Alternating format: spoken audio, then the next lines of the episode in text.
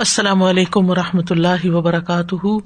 نحمد ونسلی علیہ رسول کریم بعد، فاعوذ باللہ من الشیطان الرجیم، بسم اللہ الرحمٰن الرحیم۔ ربش رحلی صدری ویسر علی عمری وحل العقدم السانی یفق قولی۔ صورت المائدہ، آیت نمبر تین۔ حرمت عليكم الميتة والدم ولحم الخنزير۔ ولحم الخنزير وما أهل لغير الله به والمنخنقة والمنخنقة والموقوظة والمتردية والنطيحة وما أكل السبع إلا ما ذكيتم، وما أكل السبع إلا ما ذكيتم، وما ذبح على النار النصب وأن تستقسموا وأن تستقسموا بالأزلام. ذلكم فسق. اليوم يئس الذين كفروا من دينكم فلا تخشوهم واخشون. اليوم أكملت لكم دينكم وأتممت عليكم نعمتي ورضيت لكم الإسلام دينا فمن اضطر في مخمصة غير متجانف لإثم غير متجانف لإثم فإن الله غفور رحيم حرام کیا گیا تم پر مردار اور خون اور خنزیر کا گوشت اور وہ جانور جس پر اللہ کے سوا کسی اور کا نام پکارا گیا۔ اور گلا گٹ کر مرنے والا، اور چوٹ لگ کر مرنے والا، اور بلندی سے گر کر مرنے والا، اور سینگ لگنے سے مرنے والا، اور جسے درندے نے کھایا ہو، سوائے اس کے جسے تم نے مرنے سے قبل ذبح کر لیا۔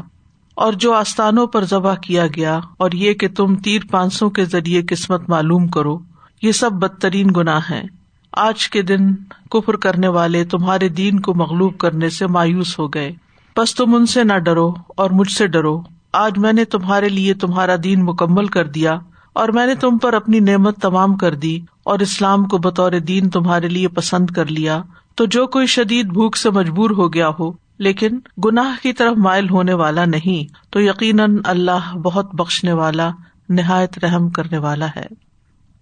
حرمت علیکم، حرام کر دیا گیا تم پر۔ اور حرام کرنے والا کون ہے؟ اللہ رب العزت۔ جیسے پچھلی آیت میں اہلت کی بات تھی، تو یہاں حرمت بھی اللہ سبحان تعالیٰ ہی کی طرف اس کی نسبت ہے کہ اللہ سبحان تعالیٰ نے حرام کیا۔ کیونکہ حلال اور حرام کا اختیار صرف اور صرف اللہ سبحان تعالیٰ کے پاس ہے۔ حتیٰ کہ نبی صلی اللہ علیہ وسلم بھی اپنی پسند اور اپنی مرضی سے کسی چیز کو حرام نہیں کر سکتے۔ ایک موقع پر آپ نے ازواج کی خوشنودی کی خاطر اپنے لیے شہد کھانا حرام کر دیا تھا۔ تو اللہ سبحان تعالیٰ نے صورت تحریم میں فرمایا، یا نبی احل اللہ لک؟ اے نبی، آپ اس چیز کو کیوں حرام کرار دیتے ہیں جس کو اللہ نے آپ کے لیے حلال کرار دیا؟ تو حلال وہی ہے جس کو اللہ سبحان تعالیٰ حلال کرار دے اور حرام وہی ہے جس کو اللہ سبحان تعالیٰ حرام کرار دے۔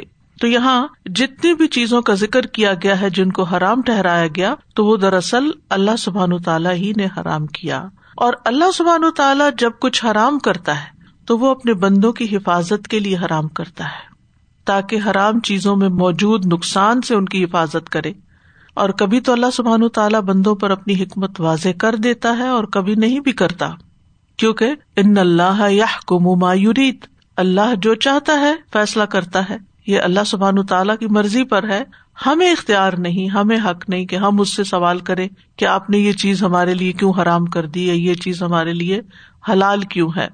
تو فرمایا، حرمت علیہ کو حرام کر دیا گیا تم پر مردار یعنی اللہ تعالی نے بندوں پر مردار کو حرام کرار دیا ہے۔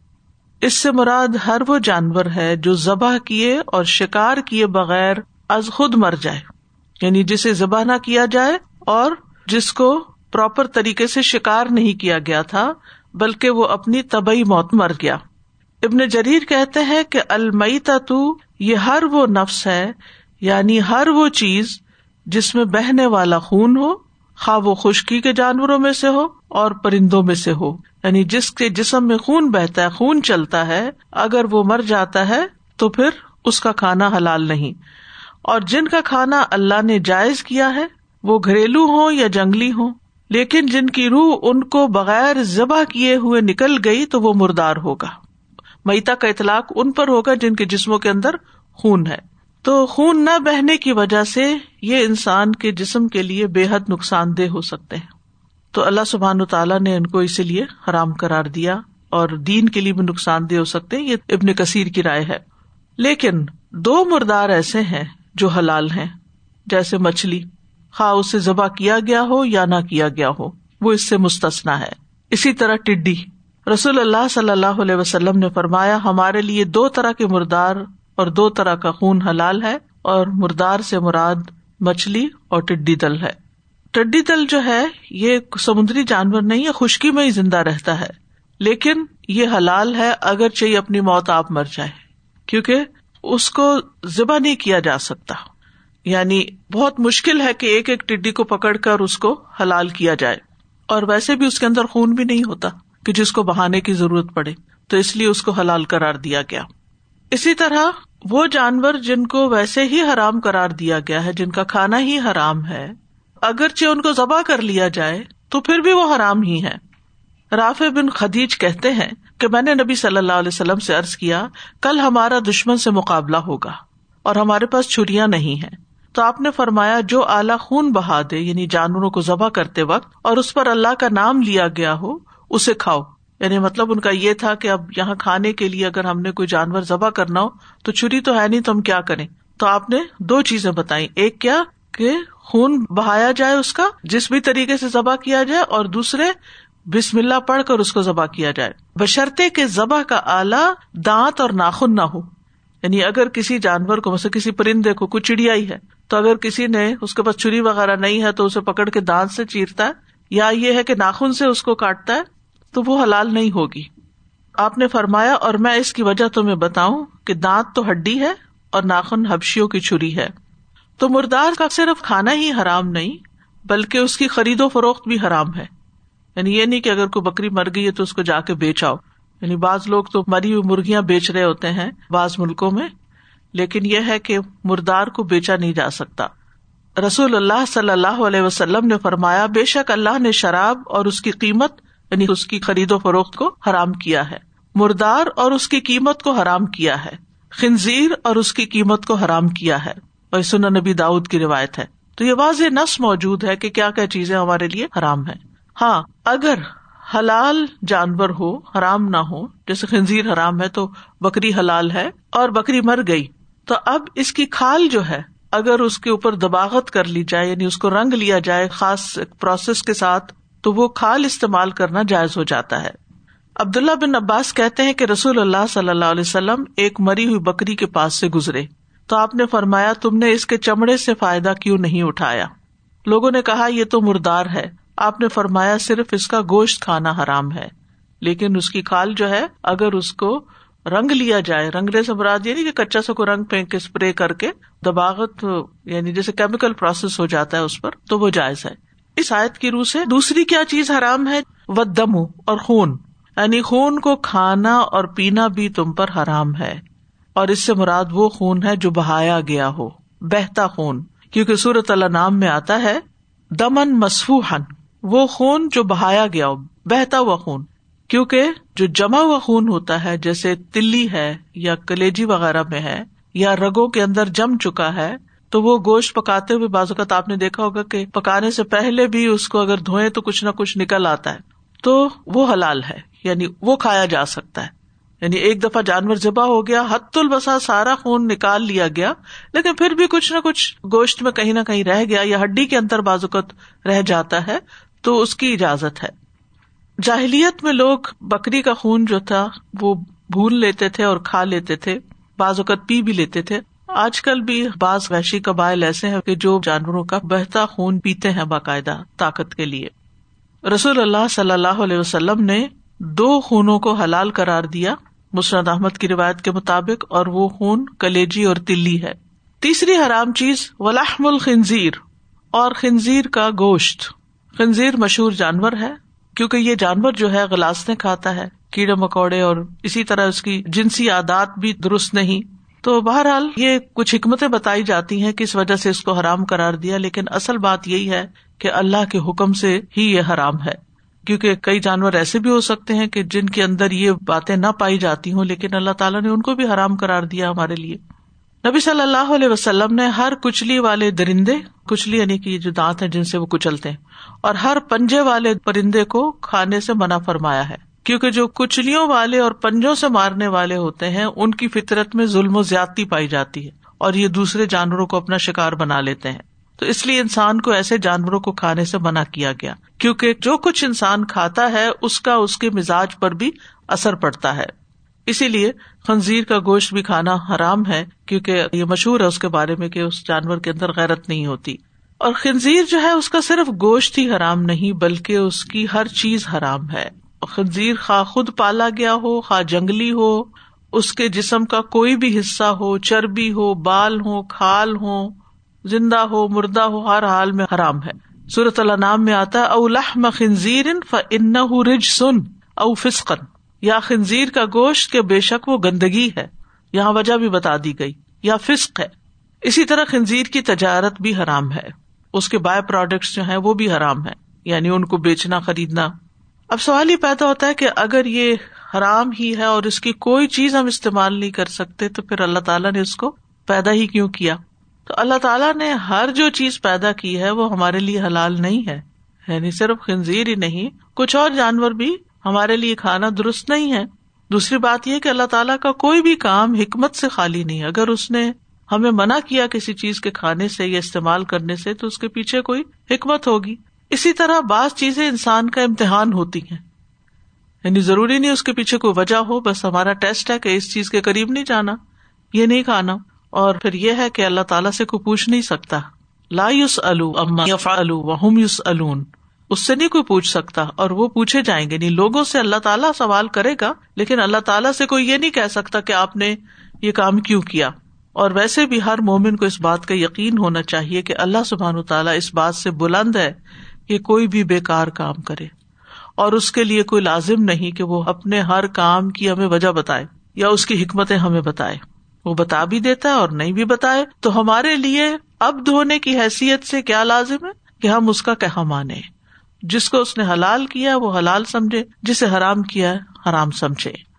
پھر نیکسٹ ہے، وما اہل غیر اللہ بھی کہ وہ چیز جس پر اللہ کے سوا کسی اور کا نام لیا جائے۔ یعنی اللہ کے سوا کسی اور کے نام پر ذبح کیا جائے۔ اہل کا لفظ اہل یو احلال سے ہے، جس کا مانا ہوتا ہے آواز بلند کرنا۔ جب جانور کو ذبح کرنے لگتے ہیں تو اس پر بسم اللہ و اللہ اکبر ذرا اونچی آواز میں کہتے ہیں، اللہ اکبر۔ تو یہ جو پکارنا ہے، یہ احلال ہے۔ اور اگر اللہ کے علاوہ کسی اور کا نام اس وقت پکارا گیا، مثلاً اگر کوئی کرسچن جیسے مسیح کے نام پر ذبح کرتا ہے، یا پھر کسی بھی اور نبی کے نام پر، یا ولی کے نام پر، یا جبریل کے نام پر، یا کسی نیک بزرگ کے نام پر، تو اللہ کے سوا کسی بھی اور کے نام پر اگر کسی نے کچھ ذبح کیا، تو پھر وہ حلال نہیں ہوگا۔ اہل عرب جو تھے، وہ بتوں کے نام پر چڑھاوے چڑھاتے اور ان کے نام پر ذبح کرتے تھے۔ تو ان کا طریقہ کیا ہوتا تھا کہ جہاں ان کے بت نصب ہوتے تھے یا پتھر رکھے ہوئے ہوتے تھے، جن کو استھان وغیرہ کہتے ہیں، تو اس کے پاس جانور کو لے جاتے اور اس سے دعا کرتے اور پھر اونچی آواز سے نام پکار کر وہاں جانور ذبح کرتے۔ تو اگرچہ اب کوئی اونچی آواز سے نہ بھی پکارے، دل میں نیت بھی کرے، تو وہ بھی احلال ہی کہلائے گا۔ احرام پہنے کو بھی احلال کہتے ہیں اہل کیوں؟ اس لیے کہ اس وقت بھی لوگ تلبیہ کے لیے اپنی آواز بلند کرتے ہیں۔ تو اگر کوئی نہیں بھی بلند کرتا، تب بھی اس کے لیے لفظ احلال ہی استعمال ہوگا۔ اور لغیر اللہ کے لفظ کا مطلب کیا ہے کہ اللہ کے سوا کوئی بھی ہو۔ بت بھی ہو سکتے ہیں یا کوئی اور ہو سکتا ہے۔ پھر اسی طرح فخر کے لیے ذبح کرنا۔ اربوں کے ہاں شراب پی کے نشے میں دھت ہو کے وہ اپنی اونٹنیاں کئی کئی جانور کاٹ ڈالتے، تو اس چیز کو بھی ختم کیا گیا۔ دور اسلام میں بھی ہمیں ملتا ہے کہ ایک شاعر ہے فرزدک تو اس کے والد جو تھے غالب تمیمی انہوں نے ایک دفعہ فخر کے اظہار کے لیے سو اونٹ ذبح کرنے کا اعلان کیا۔ کہ آج میں سو اونٹ ذبح کروں گا، اور انہوں نے کر بھی دیے۔ تو لوگ بہت خوش ہوئے۔ سو اونٹ ذبح ہوں گے تو کتنا کتنا گوشت ملے گا۔ آپ دیکھیں جب قربانی کے موقع پر اونٹ ذبح ہوتے ہیں تو ہر گھر میں گوشت پہنچ جاتا ہے۔ اتنے میں جب حضرت علی کو یہ بات پتا چلی تو وہ باہر آئے اور کہنے لگے کہ کوئی اس گوشت میں سے نہ کھائے، کیونکہ یہ اللہ کی خاطر ذبح نہیں کیا گیا۔ یہ غیر اللہ کے لیے ذبح کیا گیا ہے۔ فخر کے لیے، اپنی بڑائی ظاہر کرنے کے لیے ذبح کیا گیا ہے۔ تو اس میں سے مت کھاؤ۔ کیونکہ قرآن مجید میں آتا ہے، ولا مما لم کر اسم اللہ علیہ و ان لفسق۔ اور اس میں سے مت کھاؤ جس پر اللہ کا نام نہیں لیا گیا۔ بلا شبہ، یہ یقیناً سراسر نافرمانی ہے۔ اس جانور سے مت کھاؤ جس پر ذبح کرتے وقت اللہ کا نام نہیں لیا گیا۔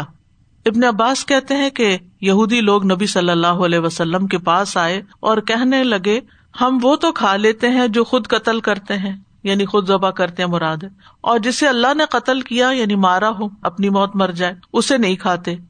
تو اللہ تعالیٰ نے یہ بات نازل فرمائی، ولا کلو مما لم ید کر اسم اللہ علیہ کہ جس پر اللہ کا نام نہ لیا گیا ہو، اسے مت کھاؤ۔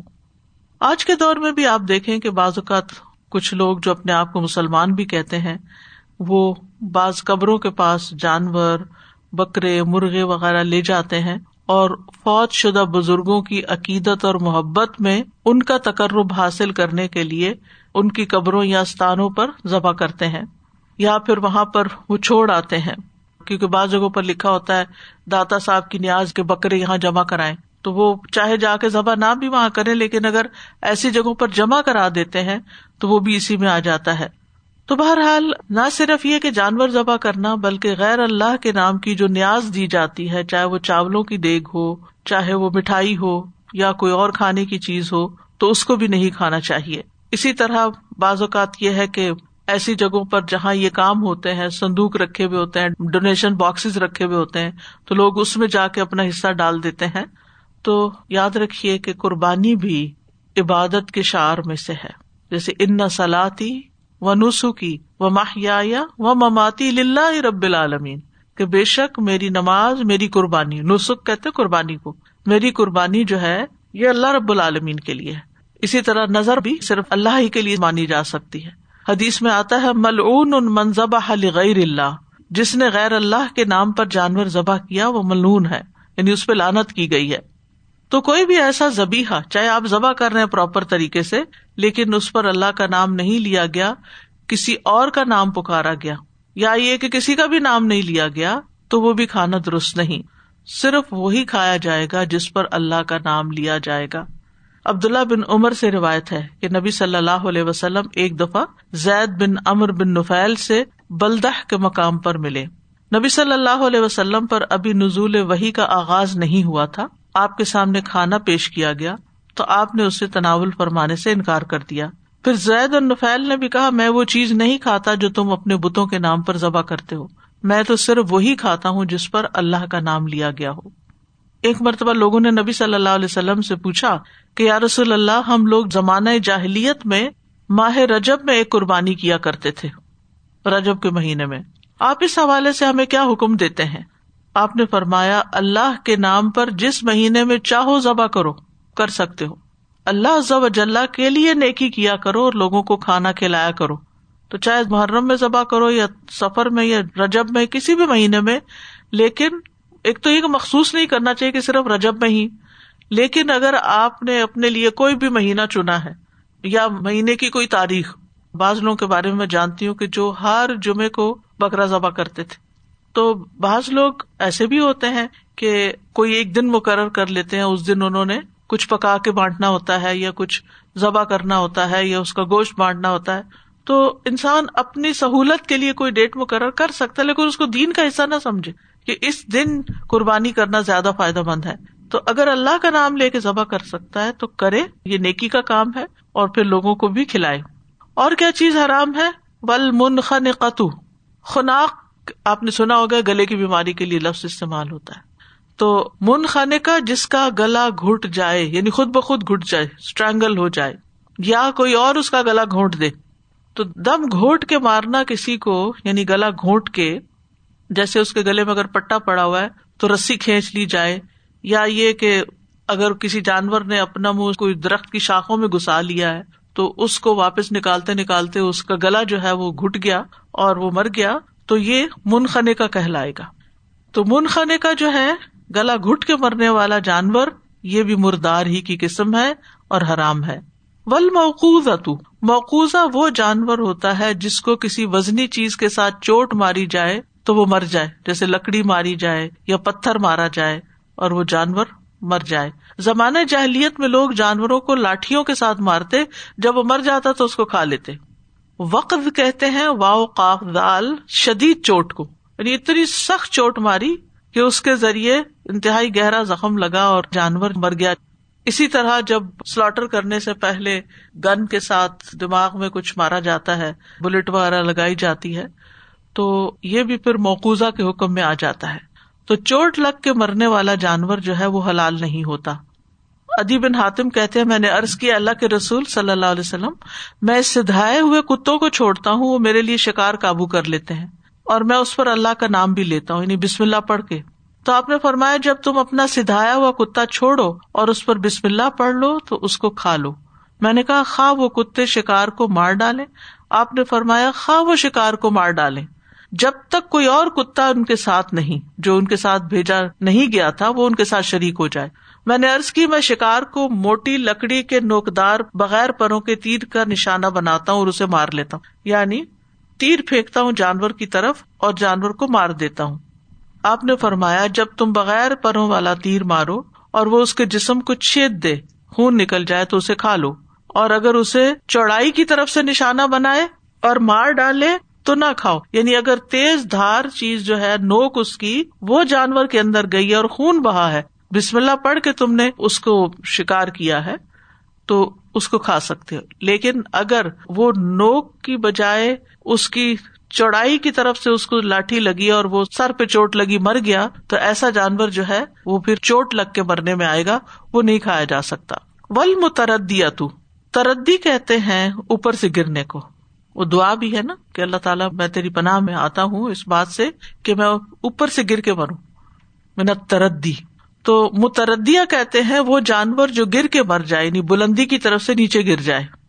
اور ردا کہتے ہیں ہلاک ہونے کو اردا کم قرآن میں آتا ہے۔ یعنی وہ جانور خود گر جائے یا اور اس کو کوئی گرا دے۔ تو گر کے مرنا جو ہے، یہ بھی شرعی طریقہ نہیں ہے ذبح کرنے کا۔ بعض اوقات آپ نے دیکھا ہوگا کہ پہاڑیوں پر بکریاں چل رہی ہوتی ہیں اور بازو کے بالکل ٹاپ پہ جا کر وہ پھسلی اور نیچے جا گری اور گر کے مر گئی۔ تو وہ، یا یہ کہ کسی ایک بکری نے دوسری کو دھکا دیا تو وہ گر کے مر گئی۔ یا یہ کہ کسی نے کہا کہ چلو میں اب بکری کا گوشت پکاتا ہوں تو اس کو اٹھا کے نیچے پھینکا اور وہ مر گئی، تو ایسا مرا ہوا جانور بھی حلال نہیں ہے۔ اسی طرح کوئی جانور کنویں میں گر سکتا ہے یا کوئی چھت سے نیچے گر سکتا ہے، تو بہرحال بلندی سے نیچے گر کے مرنے والا جانور بھی حلال نہیں ہے۔ اسی طرح ون نتی ہتو نتا ینتے کا مطلب ہوتا ہے سینگ مارنا نت ہن سینگ کو کہتے ہیں۔ اور نتیحا جو ہے فعیلا کے وزن پر ہے جو مفولا کے معنی میں ہے۔ یعنی جس جانور کو سینگ مارا گیا ہو یعنی بعض اوقات جانوروں کو آپس میں لڑایا بھی جاتا ہے اور سینگ مارتے ہیں ایک دوسرے کو، اور بعض جانور تو اتنے لڑاکے ہوتے کہ لڑ لڑ کے مر جاتے ہیں۔ تو اگر اسی طرح آپس کے ٹکراؤ سے وہ مر گئے، تو پھر بھی یہ جانور حلال نہیں ہوگا۔ اور ذبح ہونے کی جگہ پر بھی اگر سینگ لگ کر خون بہے، تو وہ حرام ہے۔ کیونکہ سینگ جو ہے اور دانت اور ناخن، اس کے ساتھ اگر کسی کو مارا جاتا ہے تو وہ حلال نہیں ہوتا۔ یعنی خواہ سینگ سے خون نکلے یا وہ ذبح ہونے کی جگہ سے نکلے تو حرام ہے۔ وما اکل سب اور جو درندے کھا جائیں۔ اب آپ ہو سکتا سوچیں کہ درندے کھا گئے تو وہ ان کے پیٹ سے نکالا جائے گا۔ نہیں مطلب یہ کہ جس کو درندہ قتل کر دے تاکہ وہ اپنے لیے کھا سکے۔ اور اتنے میں وہ ڈر گیا، وہ خود بھاگ گیا چھوڑ کے۔ یعنی آپ نے اگر ہنٹنگ دیکھی ہو جنگل میں، جیسے شیر کسی زیبرا کو پکڑ لیتے ہیں۔ زیبرا ویسے تو حلال ہے اگر ذبح کر کے کھایا جائے، لیکن اگر انہوں نے اپنے لیے پکڑا اس کو اور اس پہ نہ بسم اللہ پڑی گئی اور نہ وہ سدھایا ہوا جانور تھا اور اس نے جا کے اس کو پکڑ لیا اور کچھ حصہ کھایا اور کچھ حصہ چھوڑ دیا، تو وہ جو چھوٹا ہوا حصہ ہے، جو بچا ہوا حصہ ہے، چاہے وہ کتنا بھی فریش میٹ ہو، وہ نہیں کھایا جا سکتا۔ مما اکل سب او سب کہتے ہیں درندوں کو، جیسے شیر، ببر شیر، چیتا، بھیڑیا یا کتا، خا اس سے خون بہا ہی کیوں نہ ہو۔ جاہلیت کے زمانے میں لوگ ایسی بکری، گائے، اونٹ وغیرہ کھا لیتے تھے جسے درندے نے پھاڑ کھایا ہو۔ لیکن اللہ تعالیٰ نے مومنوں کے لیے اس کو حرام کر دیا۔ فرمایا اللہ ما ذکئی تم سوائے اس کے کہ جس کو تم نے پاک کر لیا یعنی اس کو ذبح کر لیا۔ ذکئی تم وکئی تو نار کا مطلب ہوتا ہے کسی چیز کو آگ پہ پکانا، لیکن یہاں مراد ہے خون بہانا، ذبح کیے جانے والے جانور کی رگیں کاٹ دینا اور نہر والے جانور کو نہر کر دینا۔ نہر اونٹ کو کرتے نا؟ جب اس کے مخصوص رگ پہ مارا جاتا ہے نیزا، تو اس کا خون فوارے کی طرح باہر نکلتا ہے اور وہ ذبح ہو جاتا ہے۔ اس کو چوری سے بکری کی طرح ذبح نہیں کیا جاتا۔ اسی طرح بکری ہو، مرغی ہو، گائے، بھینس ہو تو اس کو جب ذبح کریں گے تو اس کی جو دو نالیاں نا، ایک سانس کی اور ایک کھانے کی، یہ دونوں کٹنی چاہیے۔ اس کے علاوہ بھی رگیں کٹنی چاہیے، لیکن اگر یہ صرف دو کٹ گئی ہیں اور خون بہ گیا ہے تو اس کا کھانا جو ہے حلال ہوگا۔ اب یہاں پر ہم دیکھتے ہیں کہ کتنی چیزیں اللہ نے حرام کی یہاں۔ نمبر ایک مردار، نمبر دو خون، نمبر تین خنزیر کا گوشت، نمبر چار جس پر غیر اللہ کا نام پکار کر ذبح کیا گیا ہو۔ نمبر پانچ، گلا گٹ کے مر جانے والا. نمبر چھ، چوٹ لگ کر مر جانے والا. نمبر سات، اوپر یا نیچے سے گر کے مر جانے والا. نمبر آٹھ، سینگ لگ کے مر جانے والا. نمبر نو، اور جس کو درندہ پھاڑ کھائے. تو یہ نو ہے ٹھیک ہے؟ اور دسواں وہ جانور ہے جو آستانوں اور بتوں وغیرہ پر ذبح کیا جائے، جس کا آگے ذکر آئے گا. ٹھیک؟ اب اللہ مادک کئی تم کس کو تم پاک کر سکتے ہو؟ اب دوبارہ دیکھتے ہیں، مردار کو پاک نہیں کر سکتے، جو مر گیا مر گیا۔ اب اس کو آپ ذبح کرنے بیٹھ جائیں، تو ذبح کرنے سے وہ پاک نہیں ہوگا۔ خون تو خون ہی ہے۔ خنزیر کو اگر آپ اسلامی طریقے سے بھی ذبح کریں، تو اس کا کھانا حلال نہیں۔ اور جس پر غیر اللہ کا نام پکار کر ذبح کیا گیا، اور اگر آپ اس کو کہیں، اب میں اس پر بسم اللہ پڑھ کے کھاتا ہوں، تو وہ بھی نہیں کھا سکتے۔ ہاں جو گلا گٹ کے مر گیا، چوٹ لگ کے مر جائے، یا اوپر سے نیچے سینگ لگ کر جب درندہ پھاڑ کھائے تو اس میں اس کے مرنے سے پہلے اگر اس کو ذبح کر لیا گیا۔ مثلاً جانور کا گلا گٹ رہا ہے اور آپ نے جلدی سے جا کے اس کو چڑھایا اور اس کو ذبح کر لیا یعنی ہاف ڈیڈ تھا جیسے، مرنے ہی لگا تھا، تو آپ نے پکڑ کے اس کو ذبح کر لیا، خون نکل آیا، حلال ہو گیا۔ اسی طرح چوٹ لگ کے گرا تھا اور وہ تڑپ رہا ہے، آپ نے جلدی سے اس کو ذبح کر لیا ویل اینڈ گڈ اسی طرح اگر کوئی گر گیا اور آپ نے اس کو مرنے سے پہلے ذبح کر لیا تو ٹھیک ہے۔ سینگ لگ کے اسی طرح بے ہوش ہوا اور ابھی اس کی رگے پڑک رہی ہیں۔ آپ اس کو حلال کر سکتے ہیں۔ اگر کسی درندے نے پکڑا ہی ہے لیکن اس نے اس کو کھایا نہیں ہے اور اس میں ابھی جان ہے تو آپ اس کو ذبح کر کے کھا سکتے ہیں۔ تو یہ پانچ جانوروں کی طرف مستثنا لوٹتا ہے۔ اللہ ما کئی تم ٹھیک ہے؟ یعنی کون سے؟ المنخن کا ولمقوزہ ولمتردیا و نتیحا اور ماں اکل سب اور شرح زبیحہ کا طریقہ کیا ہے؟ کہ حلال جانور کو بسم اللہ و اللہ اکبر کہہ کے تیز دھار آلے سے اس کا گلا کاٹا جائے، اس طرح کے رگیں کٹ جائیں۔ اور اسی طرح ذبح کے علاوہ نہر کا بھی شرعی طریقہ یہی ہے کہ کھڑے اونٹ کے حلق کے گڑھے میں چھری وغیرہ ماری جائے جس سے اس کا خون باہر نکل آئے۔ حضرت انس نے بیان کیا، نبی صلی اللہ علیہ وسلم نے دو چتکبرے مینڈوں کی قربانی کی۔ میں نے دیکھا، آپ اپنے پاؤں جانور کے اوپر رکھے ہوئے بسم اللہ و اللہ اکبر پڑھ رہے ہیں۔ آپ نے اس طرح دونوں مینڈوں کو اپنے ہاتھ سے ذبح کیا۔ اور حلال ہونے کی علامت کیا ہے کہ اس کا خون بہا ہو۔ نبی صلی اللہ علیہ وسلم نے فرمایا ماں انہر دما و کے رسم اللہ علیہ فکلو یعنی جس جانور کا خون بہا دیا گیا اور اس پہ اللہ کا نام لیا گیا، تم اسے کھا سکتے ہو۔ لیکن کیا ہے؟ دانت اور ناخن کے علاوہ۔ پھر یہ کہ ذبح آسن طریقے سے کرنا چاہیے۔ چھری کو اچھی طرح تیز کر لیا جائے زبی کو آرام پہنچایا جائے۔ ابن عباس بیان کرتے ہیں، ذبح حلق اور سینے کے بالائی حصے دونوں سے کیا جا سکتا ہے۔ اگر سر کٹ بھی جائے تو کوئی حرج نہیں۔ آپ نے دیکھو گے نا بازو کا ذبح کر کے تو وہ گردن ساتھ ہی لٹک رہی ہوتی ہے، بعد میں کاٹی جاتی ہے، جب خون نکل جاتا ہے۔ لیکن اگر پوری بھی کاٹ دی تو بھی ٹھیک ہے۔ اسی طرح مرغی ہے تو اس میں کوئی حرج نہیں۔ وما النصب نو چیزیں پیچھے ذکر کی گئی دسویں یہاں ذکر کی گئی کہ جو بتوں پر ذبح کیا گیا ہو، بتوں کا قرب حاصل کرنے کے لیے، بتوں کے استھانوں پہ جا کر۔ یہ وما غیر اللہ بھی سے الگ ہے۔ ٹھیک ہے؟ کیونکہ غیر اللہ کا نام چاہے بت کے نام پر ہو یا کسی استھان پر ہو یا گھر میں کہیں بھی ہو، وہ حرام ہے۔ یعنی غیر اللہ کی کیٹیگری الگ کیوں کی گئی؟ یہ بتوں کے نام پر ذبح کرنا بھی غیر اللہ ہی ہے، لیکن وہ جنرل کیٹیگری ہے کہ غیر اللہ کے نام پر کہیں پر بھی آپ ذبح کریں۔ اور یہاں کیا ہے کہ بتوں کے استھان پہ لا کے ذبح کریں۔ اور نصب کیا چیز ہے؟ نصب وہ جگہ جو جھوٹے معبودوں کے لیے انہوں نے مقرر کر رکھی تھی وہاں کوئی نشان وغیرہ ہوتا تھا، مثلاً بت کھڑا کیا ہوتا تھا، کوئی درخت یا قبر یا اور ایسی کوئی چیز بازو کا دریا وغیرہ بھی ہوتا ہے۔ یعنی مصری لوگ کیا کرتے تھے؟ نیل میں جب تغانی آتی تو کسی نوجوان لڑکی کو ذبح کر کے اس میں ڈال دیا کرتے تھے تاکہ وہ تغانی رک جائے۔ ان کا وہم تھا، خیال تھا۔ تو انسانوں کی بھی قربانی کر دیا کرتے تھے۔ تو اسلام نے ان سب طریقوں کو روک دیا۔ تو ایسی جگہوں کو جہاں جا کے خاص طور پر لوگ ذبح کرتے ہیں، غیر اللہ کے نام پر اس کو استھان، تھان اور آستانہ وغیرہ کہا جاتا ہے۔ تو آستانوں پہ ذبح کیے گئے جانور بھی حرام ہے اگرچہ ان پر اللہ کا نام لیا گیا ہو۔ کیونکہ وہ کسی اور کے تقرب کے لیے ذبح کیے جاتے ہیں۔ اور ایسی جگہوں پر بھی ذبح کرنا حرام ہے جہاں بت وغیرہ ہوں۔ اور کیا چیز حرام ہے؟ وہ ان تستقسم بال ازلام و ان تستقسم بال ازلام اور یہ کہ تم تیروں کے ذریعے اپنی قسمت معلوم کرو۔ تیروں کے ذریعے قسمت معلوم کرو۔ یعنی مشرقانہ فالگیری۔ ازلام جو تھے یہ جوئے کے تیر تھے۔ اس کا واحد ظلم تھا۔ ان کو ازلام اس لیے کہا گیا کیونکہ ان کو بالکل برابر تیار کیا جاتا ہے۔ انسان کے لیے بھی یہ لفظ بولا جاتا رج المزلم ومرا اتن مزلم اتن یعنی جس کا قد لمبا ہو، خوبصورت ہو، جسمانی ساخت اچھی ہو۔ تو کفار مکہ کا یہ عقیدہ تھا دور جاہلیت میں کہ جب وہ کسی کام کا ارادہ کرتے تھے تو تیروں کے ذریعے معلوم کرتے تھے کہ یہ کام ان کے لیے درست ہے یا نہیں، اس کام کا نتیجہ اچھا ہوگا یا نہیں۔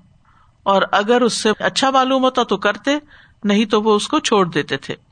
اسی طرح ایک مطلب یہ بھی ہے کہ جوئے کے تیروں کے ذریعے ذبح شدہ گوشت کے حصے تقسیم کرنا۔ تو اس سے کیا ہوتا، کسی کا تو حصہ نکل آتا اور کوئی محروم رہ جاتا۔ یہ وہی چیز ہے جسے آج کل لاٹری کہا جاتا ہے۔ ہزاروں لوگ پیسہ ایک جگہ جمع کرتے ہیں اور ایک شخص مفت میں سب کا لے اڑتا ہے۔ تو مشرقین کے یہاں کیا تھا کہ انہوں نے کعبہ کے اندر حبل نامی ایک بت رکھا ہوا تھا۔ اس کے استھان میں سات تیر تھے سیون ٹھیک ہے؟ اس پہ مختلف الفاظ لکھے ہوئے تھے کندا کیے ہوئے تھے اندر۔ مثلاً، یہ کام کر لو، یہ کام نہ کرو۔ تو بعض اوقات یہ ہوتا تھا کہ انہیں کوئی قسمت کا حال معلوم کرنا ہوتا تھا، یا سفر کرنا ہے تو سفر پہ جاؤں یا نہ جاؤں، یہ کاروبار کروں یا نہ کروں۔ یعنی کوئی بھی کام ہوتا تھا اہم تو وہ حبل کے پاس پہنچتے نذرانہ پیش کرتے، حبل سے دعا مانگتے کہ ہمارے معاملے کا فیصلہ کرو۔ حالانکہ بت تھا۔ اور پھر پانسا دار جو پاس بیٹھا ہوتا تھا، وہ تیروں کے ذریعے فال نکالتا تھا۔ اور جو بھی اس تیر کے اندر لکھا ہوتا تھا آلریڈی پہلے سے ہی کندا کیا ہوتا تھا، وہ حبل کا فیصلہ مانا جاتا تھا۔ اور اس کے مطابق کام کرتے تھے۔ یعنی عقل اور سمجھ کی بنا پر یا اللہ سے دعا کر کے استخارا کرنے کے بعد کوئی فیصلہ کرنے کی بجائے وہ وہمی، خیالی سپرسٹیشن پر ایمان رکھتے تھے اور اس طرح قسمتوں کے حال معلوم کرتے اور غیب کی خبریں معلوم کرتے تھے۔ حالانکہ بت کو کیا خبر کہ اس کے سامنے کون رو رہا ہے اور کون کیا چاہتا ہے؟ تو اسی طرح جوا کھیلتے تھے اور جوئے میں پھر تیروں کے ذریعے معلوم کرتے تھے کہ کس کا کتنا حصہ ہے۔ تو اسلام نے یہ تینوں چیزیں حرام کر دی اور انہوں نے کعبہ کے اندر حضرت ابراہیم اور اسماعیل علیہ السلام کی مورتیاں بنا کے رکھی ہوئی تھی اور ان کے ہاتھوں میں قسمت آزمائی کے تیر بھی پکڑائے ہوئے تھے۔ تو نبی صلی اللہ علیہ وسلم جب مکہ تشریف لائے، مکہ فتح ہونے کے بعد، تو آپ نے جب دیکھا، تو بیت اللہ کے اندر جانے سے انکار کر دیا کہ جب تک ان کے اندر یہ بت ہے تو میں اندر نہیں جاؤں گا۔ تو آپ کے حکم سے پہلے بت نکالے گئے۔ اور ابراہیم اور اسماعیل علیہ السلام کی مورتیاں بھی باہر نکال دی گئی اور ان کے ہاتھوں میں وہی تیر تھے، قسمت آزمائی کے۔ تو آپ نے فرمایا، اللہ ان مشرقین کو ہلاک کرے۔ یہ خوب جانتے تھے کہ ان دونوں نے ان تیروں سے کبھی قسمت آزمائی نہیں کی۔ ٹھیک۔ تو قسمت کا حال کسی بھی طریقے سے معلوم کرنا ناپسندیدہ ہے۔ ابو دردا کہتے کہ رسول اللہ صلی اللہ علیہ وسلم نے فرمایا، وہ شخص ہرگز بلند درجات حاصل نہیں کر سکتا جس نے کہانت کا عمل کیا ہو، یا قسمت معلوم کرنے کی کوشش کی ہو، یا سفر سے بدشگونی کرتے ہوئے واپس آ گیا ہو۔ یعنی ایسے لوگ آگے نہیں بڑھ سکتے زندگی میں جو اس طرح کے کام کرے اب سوال ہی پیدا ہوتا ہے کہ حرام کھانوں کا ذکر ہو رہا تھا اور بیچ میں یہ قسمتوں کے حال کی بات بھی آ گئی، کیونکہ دور جاہلیت میں انہوں نے جو بدعت ایجاد کی تھی جو بحیرہ اور صاحبہ اور وسیلہ اور حام وغیرہ کو اپنے اوپر حرام کیا تھا، تو اسی طرح انہوں نے کچھ اور چیزیں بھی ایجاد کر رکھی تھی جیسے قسمت کے تیر وغیرہ۔ تو اس لیے ان سب کو اکٹھا ہی بیان کر دیا گیا۔ فرمایا، ذالکم فسق، یہ فسق ہے۔ یعنی نافرمانی کا کام ہے، گناہ کا کام ہے، سرکشی ہے، جہالت ہے، شیطانی کام ہے۔ جیسے کہ سورت المائدہ ہی میں آگے آتا ہے، یا الذین امن انم الخمر ول میسر ول انصاب ول ازلام رچ من عمل الشیطان فچ تنبوہ لعلکم تفلحون۔ اے لوگ جو ایمان لائے ہو، بات یہ ہے کہ شراب اور جوا اور شرک کے لیے نصب کردہ چیزیں اور فال کے تیر سراسر گندگی ہے شیطانی عمل ہے سو اس سے بچو تاکہ تم فلاح پاؤ۔ تو ہمیں قسمت معلوم کرنے کی بجائے اور تیروں کے ذریعے اور اس قسم کے کام کرنے کی بجائے کیا کرنا چاہیے؟ استخارا کرنا چاہیے۔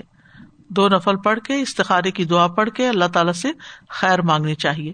نبی صلی اللہ علیہ وسلم قرآن کی صورتوں کی طرح استخارے کی تعلیم دیتے تھے اور دعا سکھاتے تھے۔ اور دنیا کے بھی کام ہوں اور بڑے بڑے جو کام ہوتے ہیں، استخارے کے بغیر ان میں پیش قدمی نہ کی جائے۔ اور استخارا جو ہے، یہ انسان کو شرمندگی سے بچاتا ہے۔ گلٹ بھی نہیں ہوتی۔ انسان کہتا ہے، میں نے اللہ سے مشورہ کیا تھا۔ اور اگر یہ میری مرضی کے خلاف بھی ہو گیا، تو اس میں بھی خیر ہوگی۔ ابن تیمیہ کہا کرتے تھے، جو انسان خالق سے استخارا کرے اور مخلوق سے مشورہ کرے اور اپنے کام میں ڈٹ جائے، ثابت قدمی اختیار کرے، وہ کبھی پریشان نہیں ہوتا۔ وہ کبھی نادم نہیں ہوتا۔ بعض حکما کہتے ہیں کہ جسے چار چیزیں عطا کر دی گئی وہ چار چیزوں سے محروم نہیں کیا جاتا۔ نمبر ایک، جسے شکر گزاری کی توفیق دے دی گئی، وہ مزید ملنے سے محروم نہیں کیا جاتا۔ لزید انا کو نمبر دو، جسے توبہ کی توفیق دے دی گئی، اس کی قبولیت سے اسے محروم نہیں کیا جاتا۔ یعنی توبہ کرے گا جو قبول ہوگی۔ نمبر تین، جسے استخارے کی توفیق دی گئی، اسے بہتری سے محروم نہیں کیا جا سکتا۔ اس کے لیے خیر ہی خیر ہوگی۔ اور نمبر چار، جسے مشورے کی توفیق دی گئی، وہ درست بات سے محروم نہیں ہو سکتا۔ پھر فرمایا من دین کم آج وہ لوگ جنہوں نے کفر کیا تمہارے دین سے مایوس ہو چکے۔ آج کا دن کون سا دن تھا یہاں؟ ارفا کا دن تھا جمعے کا دن تھا، یہ آیت اتری تھی۔ تو مطلب یہ تھا کہ اللہ تعالیٰ نے اپنے بندے اور رسول محمد صلی اللہ علیہ وسلم کی بھرپور مدد کی۔ اور ان کو کامیابی عطا کی دین مکمل ہو چکا ہے۔ اہل شرک بے یارو مددگار رہ گئے ہیں۔ ان کی کوششیں ناکام ہو گئی ہیں۔ اسلام غالب آ رہا ہے۔ لہذا اب وہ تم سے مایوس ہو چکے ہیں۔ اور اسی وجہ سے دس ہجری میں جس سال رسول اللہ صلی اللہ علیہ وسلم نے آخری حج کیا تھا، تو کسی مشرق نے حج نہیں کیا تھا۔ اور کسی نے اریا ہو کر بیت اللہ کا طواف بھی نہیں کیا تھا۔ یعنی وہ تو پیچھے ہی رہ گئے۔ آ ہی نہیں سکے، آنے کی اجازت نہیں ملی۔ علی اس الدین کا فرومن دین کم اسی طرح رسول اللہ صلی اللہ علیہ وسلم نے حجت الوداع کے موقع پر لوگوں کو خطبہ دیا اور فرمایا شیتان اس بات سے نا امید ہو گیا ہے کہ تمہاری زمین میں اس کی پرستش کی جائے۔ لیکن وہ اس بات سے راضی ہو گیا ہے کہ پرستش کے علاوہ اس کی اطاعت کی جائے۔ ان اعمال میں جن کو تم حقیق سمجھتے ہو۔ بس تم بچو اور جان لو کہ میں تم میں دو چیزیں چھوڑ کے جا رہا ہوں۔ تم ہرگز گمراہ نہیں ہوگے جب تک ان دونوں کو مضبوطی سے نہ تھام لو۔ ایک اللہ کی کتاب اور دوسرے اس کے نبی کی سنت ہے۔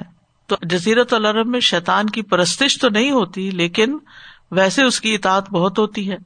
فلاں تخش ہم بخشونی بس تم ان سے نہ ڈرو اور مجھ سے ڈرو۔ یعنی مخلوق کی بجائے صرف اللہ سے ڈرنا چاہیے۔ اور وہ اللہ ہی ہے جس نے مشرقین کے مقابلے میں تمہاری مدد فرمائی۔ ان کو تنہا چھوڑ دیا، ان کی سازشیں ان کے سینوں میں ہی رہ گئی تو ایسے لوگوں سے ڈرنے کی اب ضرورت نہیں۔ اب دین غالب آ رہا ہے۔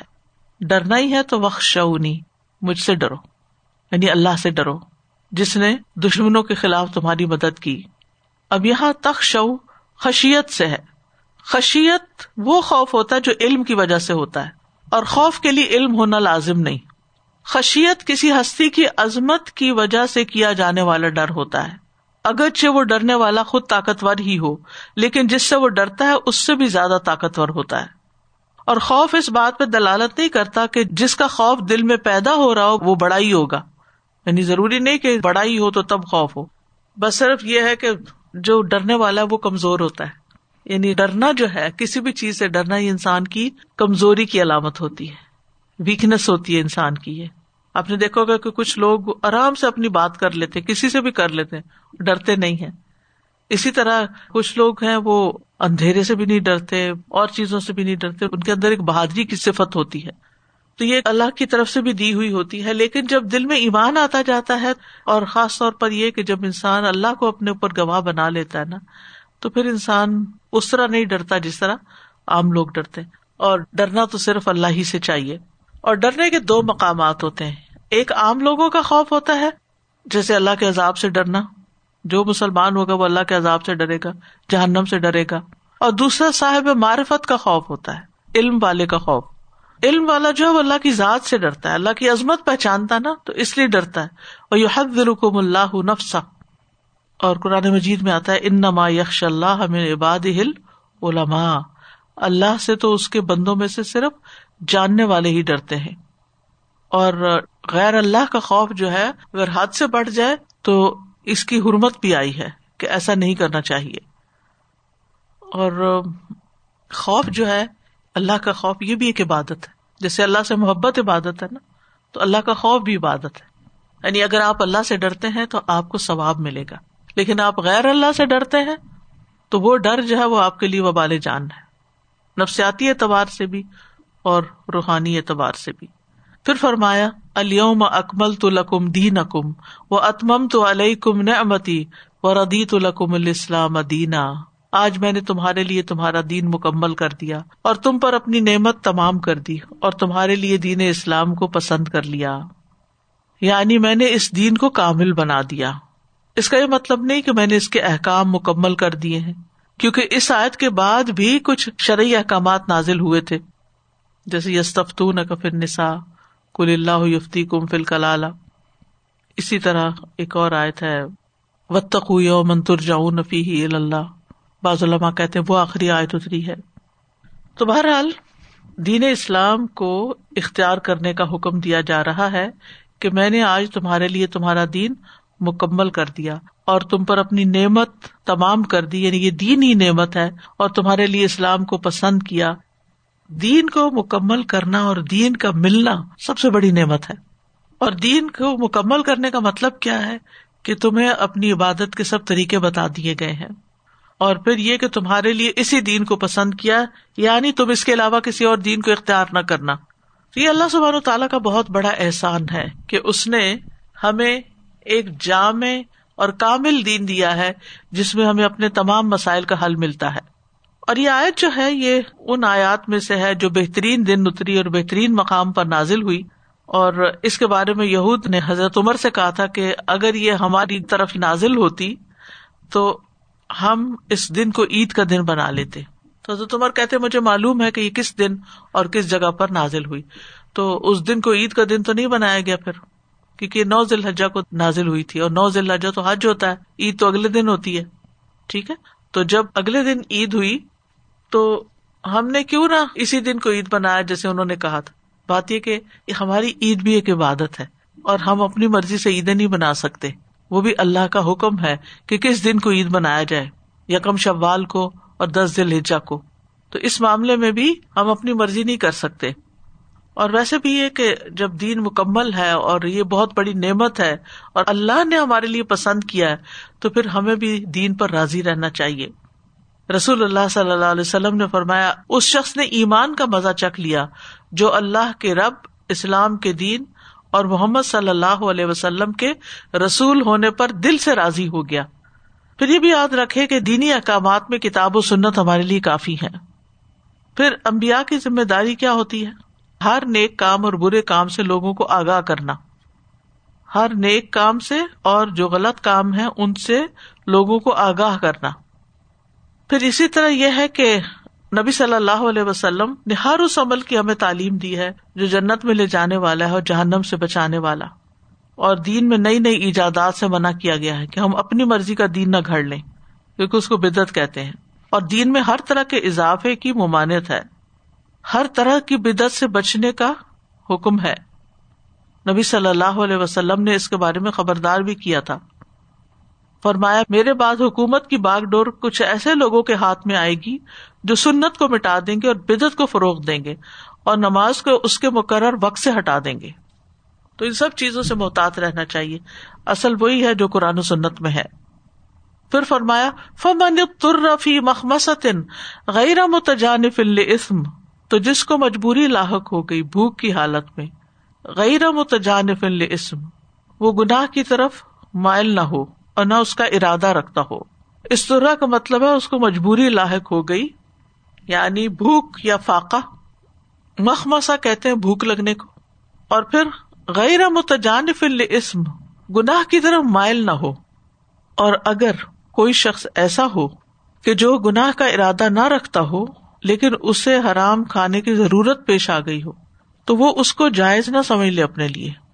اور ضرورت سے زیادہ نہ کھائے۔ فن اللہ غفور الرحیم تو یقیناً اللہ غفور الرحیم ہے۔ یعنی اللہ سبحان تعالی مجبور بندے کی مجبوری کو سمجھتا ہے۔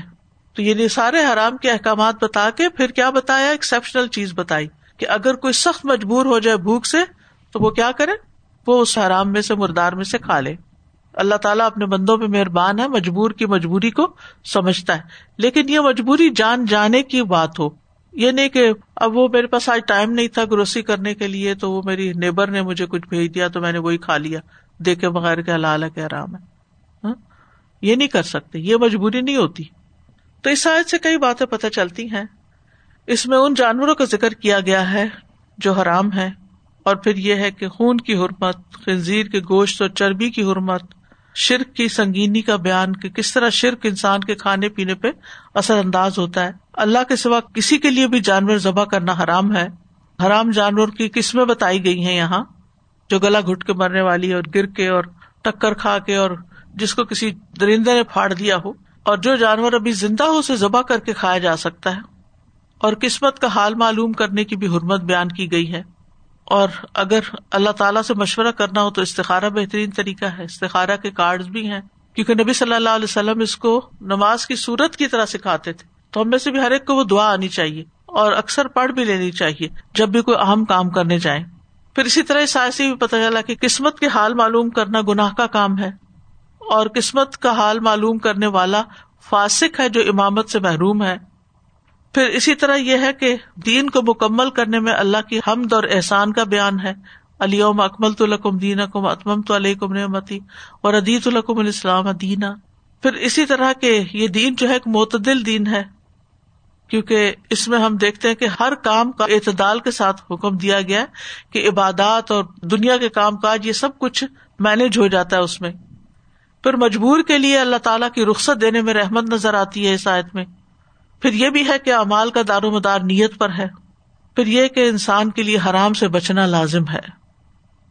واخر داوانا الحمد للہ رب العالمین۔